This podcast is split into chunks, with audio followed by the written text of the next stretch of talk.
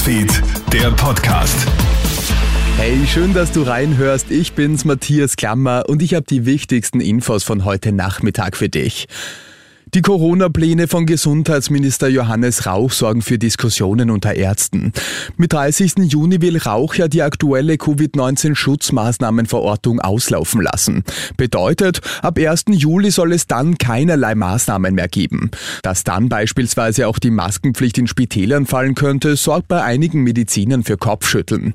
Laut Virologe Norbert Nowotny sei die Entscheidung aus jetziger Sicht aber zu vertreten. Wir haben in der österreichischen Bevölkerung eine ganz gute Basisimmunität gegen SARS-CoV-2 basierend auf Impfung und durchgemachte Infektionen. Und gerade im Sommer können wir dann tatsächlich wieder zu einem normalen Leben übergehen, wissend, dass uns diese Coronavirus-Infektion natürlich jeden Herbst und Winter begleiten wird.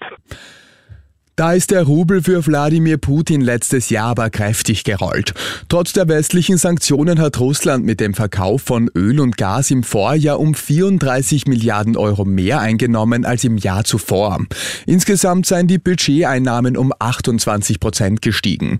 Das wird sich aber nicht wiederholen, sagt Osteuropa-Experte Gerhard Mangott von der Uni Innsbruck. Seit dem 5. Dezember gibt es in der Europäischen Union ein Importverbot für russisches Öl soweit es per Schiff transportiert wird. Es sind nur noch Importe über Ölleitungen nach Ungarn, Tschechien und die Slowakei möglich. Und die Einnahmen, die Russland aus dem Ölexport vergangenes Jahr lukrieren konnte, die wird es heuer nicht mehr erzielen. Riesenwirbel um das Schrott-AKW im slowenischen Krško. Die Laufzeit des Atomkraftwerks direkt an der Grenze zu Kärnten ist nun um weitere 20 Jahre verlängert worden. Dies hätte aber nie passieren dürfen, sagt Atomexperte Reinhard Uhrig von Global 2000. Also der schwerwiegendste Punkt ist das Erdbebenrisiko. Das ist der einzige Reaktor in einem hochriskanten roten Erdbebengebiet in Europa. Preisschock für alle Mieterinnen und Mieter.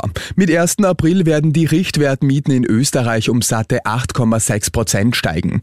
Das bedeutet für die meisten von uns Mehrkosten von mehreren hundert Euro pro Jahr, sagt Georg Niedermühlbichler, Präsident der Mietervereinigung. Wenn wir bei einer 80 Quadratmeter Wohnung uns beispielsweise Salzburg anschauen, äh, wären das 770 Euro Mehrkosten. Wenn man aber nur Richtwertmiete hat, meistens hat man Zuschläge auch noch dabei. Das heißt, äh, es kann dann schon bald einmal mal auf 1000 Euro und mehr gehen. Und die Spendenbereitschaft der Österreicherinnen und Österreicher hat trotz Inflation nicht nachgelassen. Das zeigt jetzt eine aktuelle Online-Befragung.